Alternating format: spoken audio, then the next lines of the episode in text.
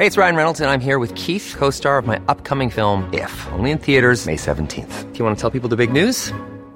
All right, I'll do. Sign up now and you'll get unlimited for $15 a month in six months of Paramount Plus Essential Plan on us. Mintmobile.com slash switch.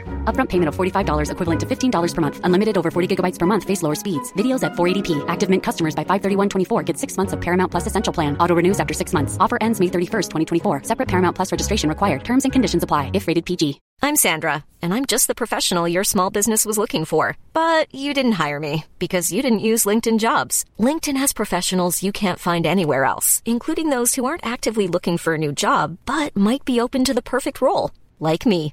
In a given month, over 70% of LinkedIn users don't visit other leading job sites. So if you're not looking on LinkedIn, you'll miss out on great candidates like Sandra.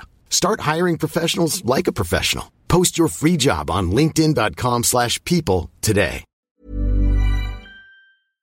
رجحان نهایی نه در پیروزی که در یکا یک نبرد هاست که در شکست دشمن بدون جنگیدن است. عالی ترین شیوه پیکار نخست حمله به استراتژی دشمن است و سپس یورش به پیوندها و پیمانهای او و سرانجام برخورد با سپاه او. پسترین شکل جنگ تاخت و تاز به شهر هاست محاصره واپسین چاره است رزمارای کارآزموده بدون جنگ و خونریزی بر دشمن غلبه می کند. شهرها را تسخیر می کند بدون محاصره. حکومت دشمن را برمیاندازد بدون نبردهای توان فرسا. سونتزو استراتژیست چینی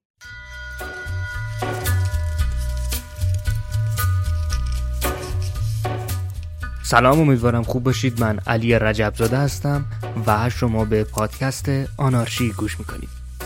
ما در فصل ششم داریم درباره گذار قدرت در نظام بین الملل صحبت می‌کنیم در مورد رقابتی که بین ایالات متحده آمریکا و چین وجود داره. در اپیزود قبلی برخی از نظریه های گذار قدرت رو گفتیم.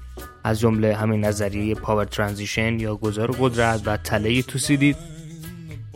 حالا من تصمیم گرفتم که کمی درباره چین صحبت بکنیم درباره سیاست خارجی چین جایگاهش در نظام بین الملل و اینکه اصلا چه بینشی نسبت به نظام بین الملل داره. به نظرم دانش ما نسبت به چین کمتر هست کمتر از چیزی که باید هست در واقع در حالی که به نظرم بیشتر درباره ایالات متحده آمریکا می‌دونیم. به خاطر همین من کمی درباره چین صحبت می‌کنم. یه چند تا اپیزود و خیلی خلاصه هم درباره سیاست خارجی ایالات متحده آمریکا چون به نظرم بدون بیان سیاست خارجی این دو کشور درک جایگاهشون در نظام بین الملل و ادراکی که دارند از خودشون و دیگر بازیگران ممکن نیست.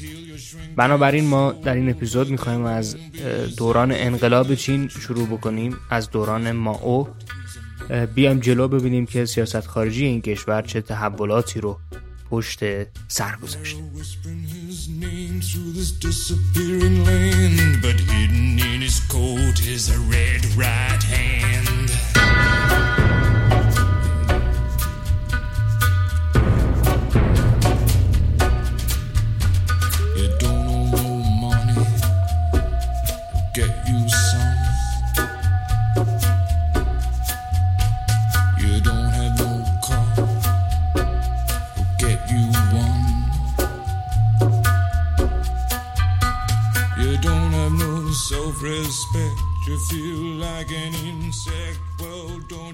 مهمترین تحول سیاست خارجی چین توسعه تعداد کارگزاران دخیل در روندهای تصمیم گیری سیاست خارجیش حالا چه به صورت مستقیم و چه به صورت غیر مستقیمه و البته در افزایش تعداد منافع بین المللیش یعنی سبد منافعی که برای خودش تعریف کرده در سالهای گذشته خیلی متنوع و متکثر شده نسبت به گذشته در حالی که 60 سال قبل منافع و اهداف چین در حد منطقه بودند و فراتر از اون منفعتی برای خودش یا حوزه نفوذی برای خودش چین نمی‌خواست تصور بکنه و تصور نمی‌کرد الان عمده اونها در سطح بین الملل و جهانی هستند. از سال 1949 حکومت چین توسط یه بازیگر سیاسی داره اداره میشه. یعنی حزب کمونیست چین و مشخصا از این نظر اگر مقایسه کنیم چین رو با غرب روندهای تصمیم گیری در اون خیلی تمرکزگراتر هستند. ما او سال 1893 در یک خانواده فقیر کشاورز به دنیا آمد. در دانشگاه مارکسیسم لنینیسم خوند و از مؤسسان حزب کمونیست چین شد. ما او از یک خانواده دهقان برخواسته بود و معتقد بود دهقانان باید پاگه های انقلاب اجتماعی چین رو تشکیل بدن یعنی در حالی که مارکسیسم معتقده که کارگران این نقش رو بر عهده دارند ما او می‌گفت که دهقانان باید این کار رو در چین انجام بدن ایشون در جنگ ژاپن فرمانده نظامی بود و سال 1945 دیگه تقریبا رهبر حزب کمونیست چین هم محسوب می‌شد.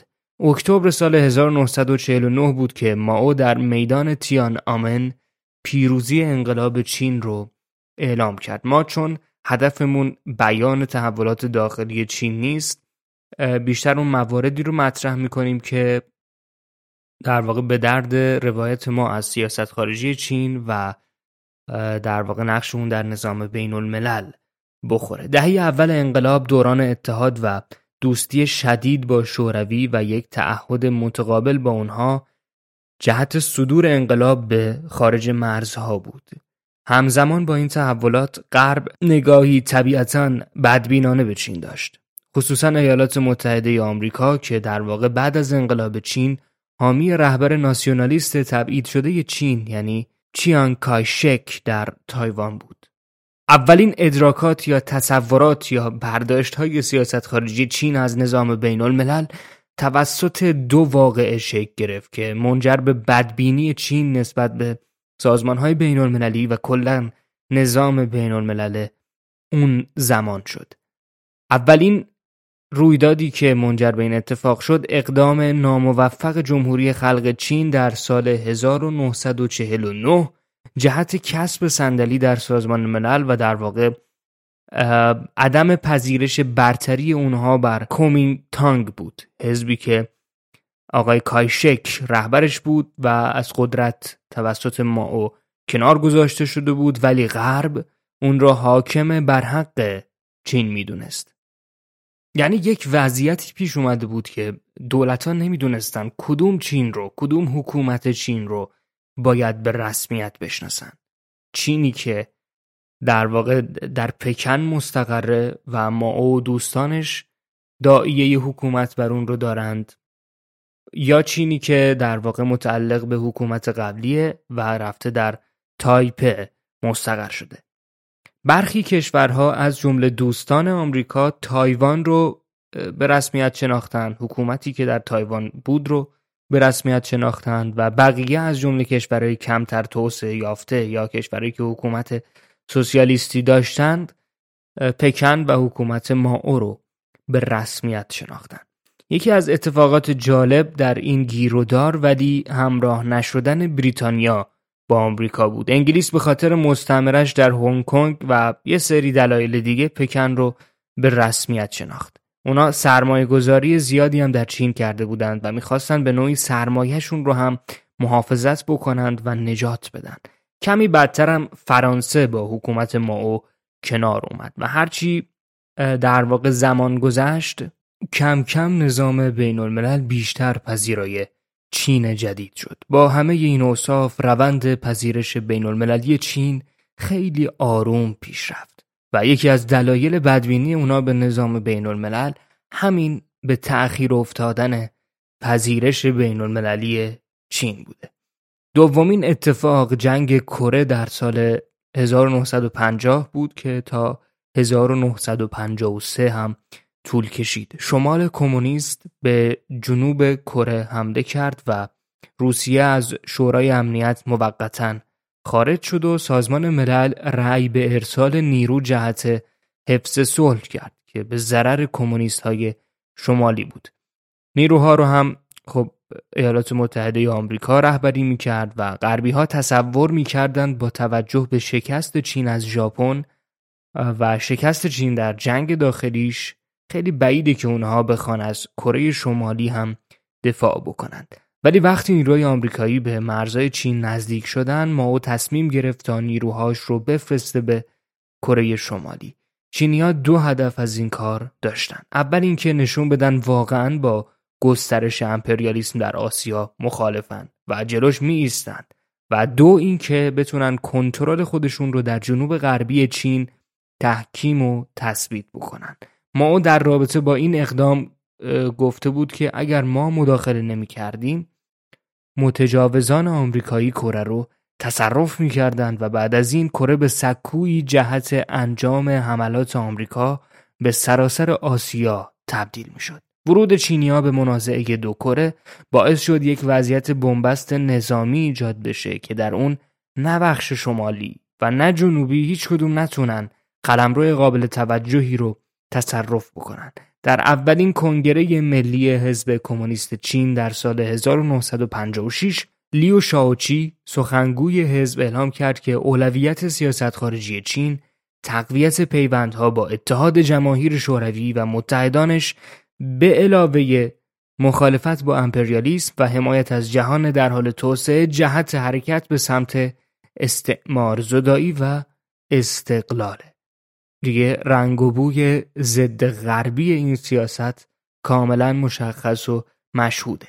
بعدتر ماو سیاست یک گام بزرگ به جلو رو در واقع اتخاذ کرد که تلاش رژیم ماویستی چین جهت گذار واقعی به کمونیسم بود. تلاشی که منجر به تحولات عمیق در سیاست داخلی و خارجی این کشور شد. سیاست های سختگیرانه و افراطی چین در این دوران آسیب های جدی به اقتصاد و روابط خارجی کشور وارد کرد. توزیع غذا و خوراک حتی با مشکل روبرو شده بود و کارگران متخصص رو نمی‌تونستن دیگه حفظ بکنن. علاوه بر همه اینها یهو شوروی گفت فورا پول سلاحایی که برای جنگ کره خریدید رو به ما پرداخت بکنید. ما او بعد از مرگ استالین از روسیه خروشچف ناامید شد و معتقد بود این شوروی با آمریکا همزیستی مسالمت آمیز می‌کنه و هدفش هم از این سیاست های افراطی فراتر رفتن از مدل شوروی بود. می‌خواست پا رو از شوروی هم حتی ماو فراتر بذاره. ضمنا شوروی از چین در بازپسگیری جزایر جینمن و ماتسو حمایت نکرده بود و ماو شاکی بود. یه سری از نقاط مرزی چین هم در واقع در سالهای گذشته به روسیه واگذار شده بودند و مشکلات اینچنینی هم بین دو کشور وجود داشت از طرفی اختلافات مرزی با هند هم منجر به درگیری دو کشور شده بود و شوروی به چینیا کمکی در این زمینه هم نمی کرد. واکنش مسکو به انتقادات ماو خروج پرسنل روس از چین و قطع کمک های مالی بود. اتفاقی که وضعیت اقتصادی رو از قبل هم وخیمتر کرد. حالا چین هم از غرب مونده بود و هم از شرق رونده. تمام امیدها به احیای روابط بعد از آزمایش هسته‌ای که در سال 1964 انجام شد در چین برباد رفت. ماو دوست داشت که چین هم به لیگ کشورهای هسته‌ای بپیونده و آزمایش هسته‌ای رو انجام داد. همه آرزوهای ایشون آقای ماو در حال محقق نشدن بودند و بعد از انتقادات خروشچف از استالین ما اون نگران شد که نکنه بعدا پشت سر خودشم حرفای بدی بزنن و میراث درست حسابی نتونه از خودش به جا بذاره با اینکه سنش داشت بالا می‌رفت انقلاب فرهنگی رو در سال 1966 به راه انداخت که در واقع یه جورایی انقلابی که انجام شده بود رو انقلاب چین رو تقویت بکنه با این انقلاب فرهنگی خیلی از سیاست مداران معتدل مثل دنگ شیاوپنگ در جریان انقلاب فرهنگی پاکسازی شدند و افراتی ها اومدن جای این افراد رو گرفتند. یکی از این افراتی ها لیم بیاو بود وزیر دفاعی که شدیدن انقلابی بود دشمن غرب محسوب می‌شد و مدافع اصلی مبارزه علیه دشمنان چین بود. انقلاب فرهنگی وضعیت چین رو وخیمتر کرد. معتدل ها روز به روز یا منزوی تر می شدن یا زندانی و تبعید. دانشگاه ها تعطیل شدند و دانشجوها برای کار یدی اعزام می شدن این برون بر. اعضای حزب که احساس می شد گرایشاتی به سرمایه داری و غرب دارن سریعا اخراج می شدن یا دستگیر.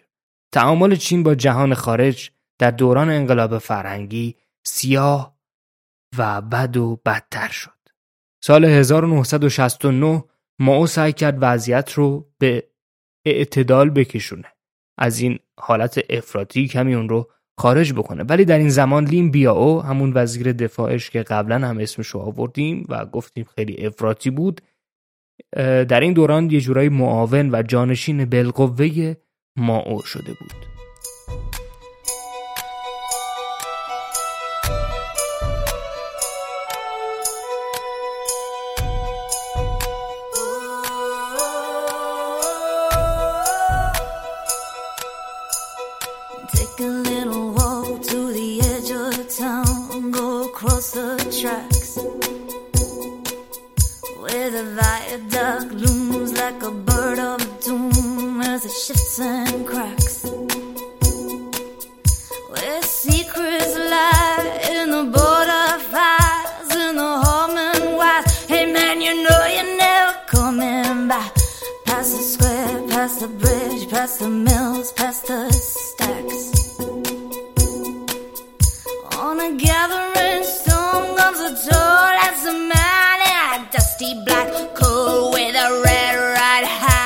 این آقای لیمبیاو با افراتی های حکومت متحد شد و می‌خواست اینجوری اوضاع رو به منوال گذشته برگردونه و در واقع همونقدر سیاست های حکومت تند رو باقی بمونه.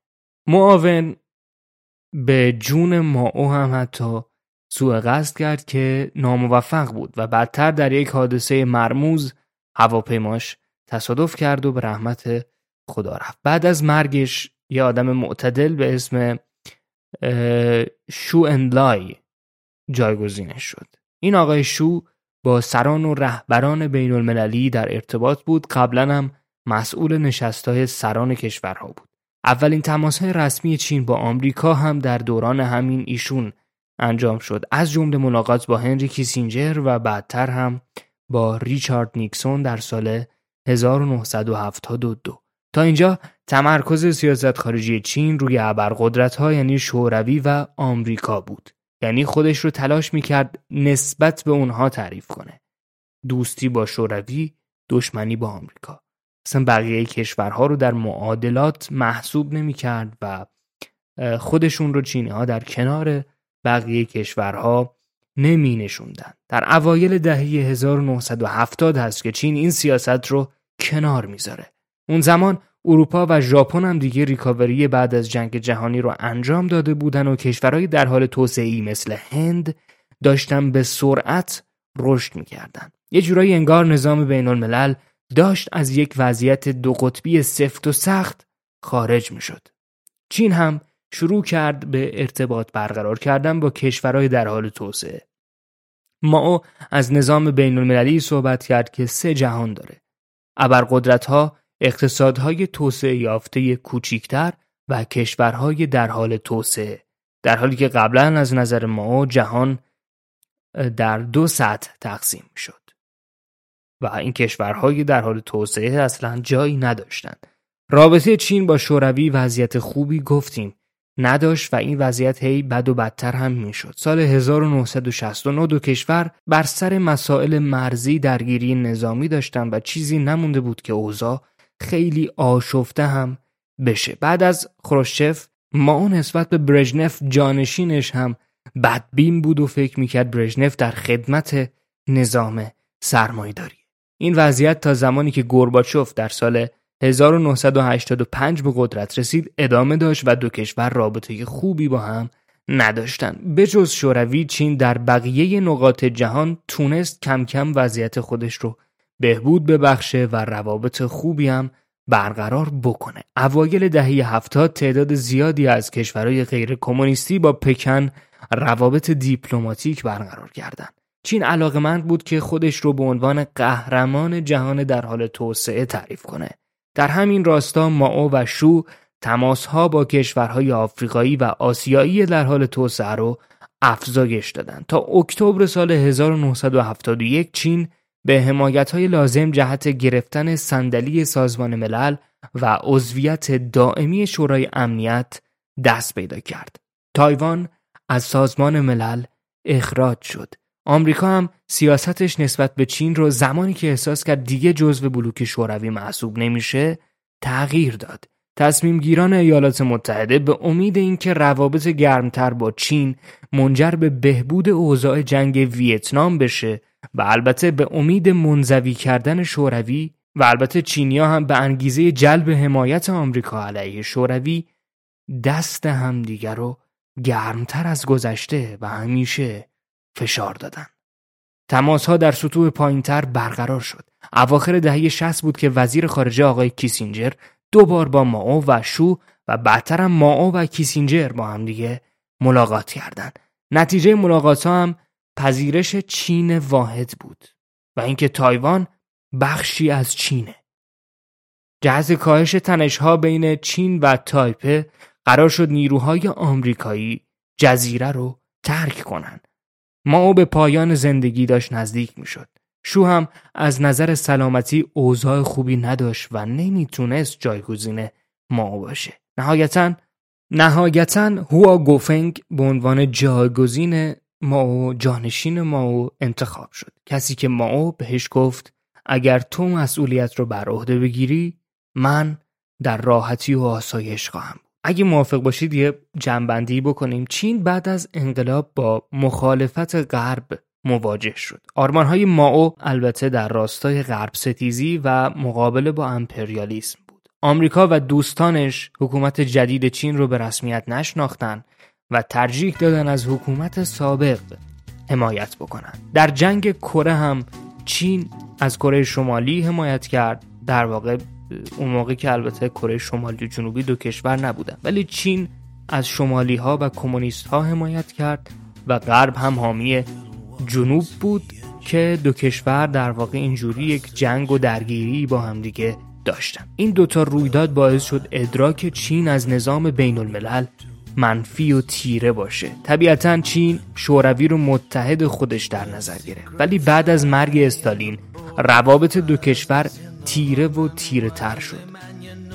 ما دیدیم هر چقدر روابط چین با شوروی بدتر شد و نظم دو قطبی که وجود داشت در اون زمان هم منعطفتر شد سختیش کم شد رابطه چین با بقیه کشورها و حتی ایالات متحده هم بهتر شد. تا جایی که از اواخر دهه 60 ما تصمیم گرفت سیاست های افراطی رو کنار بذاره و با جهان روابط بهتری برقرار بکنه. دستی که چین دراز کرد از سوی آمریکا هم رد نشد. به امید اینکه در جنگ ویتنام به دردشون بخوره و البته به این خاطر که شوروی رو بتونن به انزوا بکشون اجازه بدید همینجا نقطه پایان این اپیزود رو بذاریم تا در اپیزودهای بعدی درباره سیاست خارجی چین و جایگاهش در نظام بین الملل صحبت بکنیم.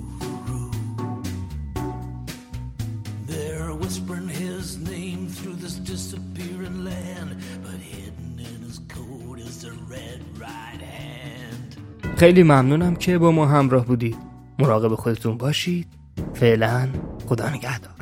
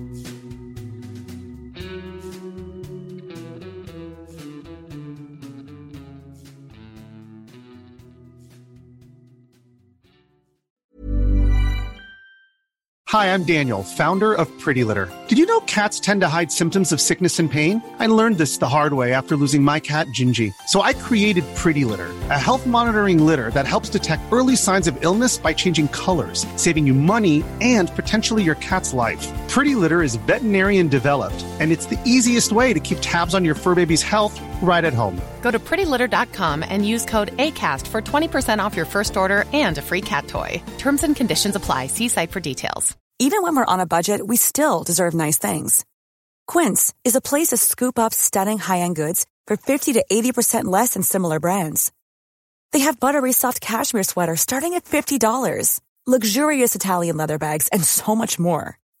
Plus, Quince only works with factories that use safe, ethical, and responsible manufacturing. Get the high-end goods you'll love without the high price tag with Quince. Go to quince.com slash style for free shipping and 365-day returns.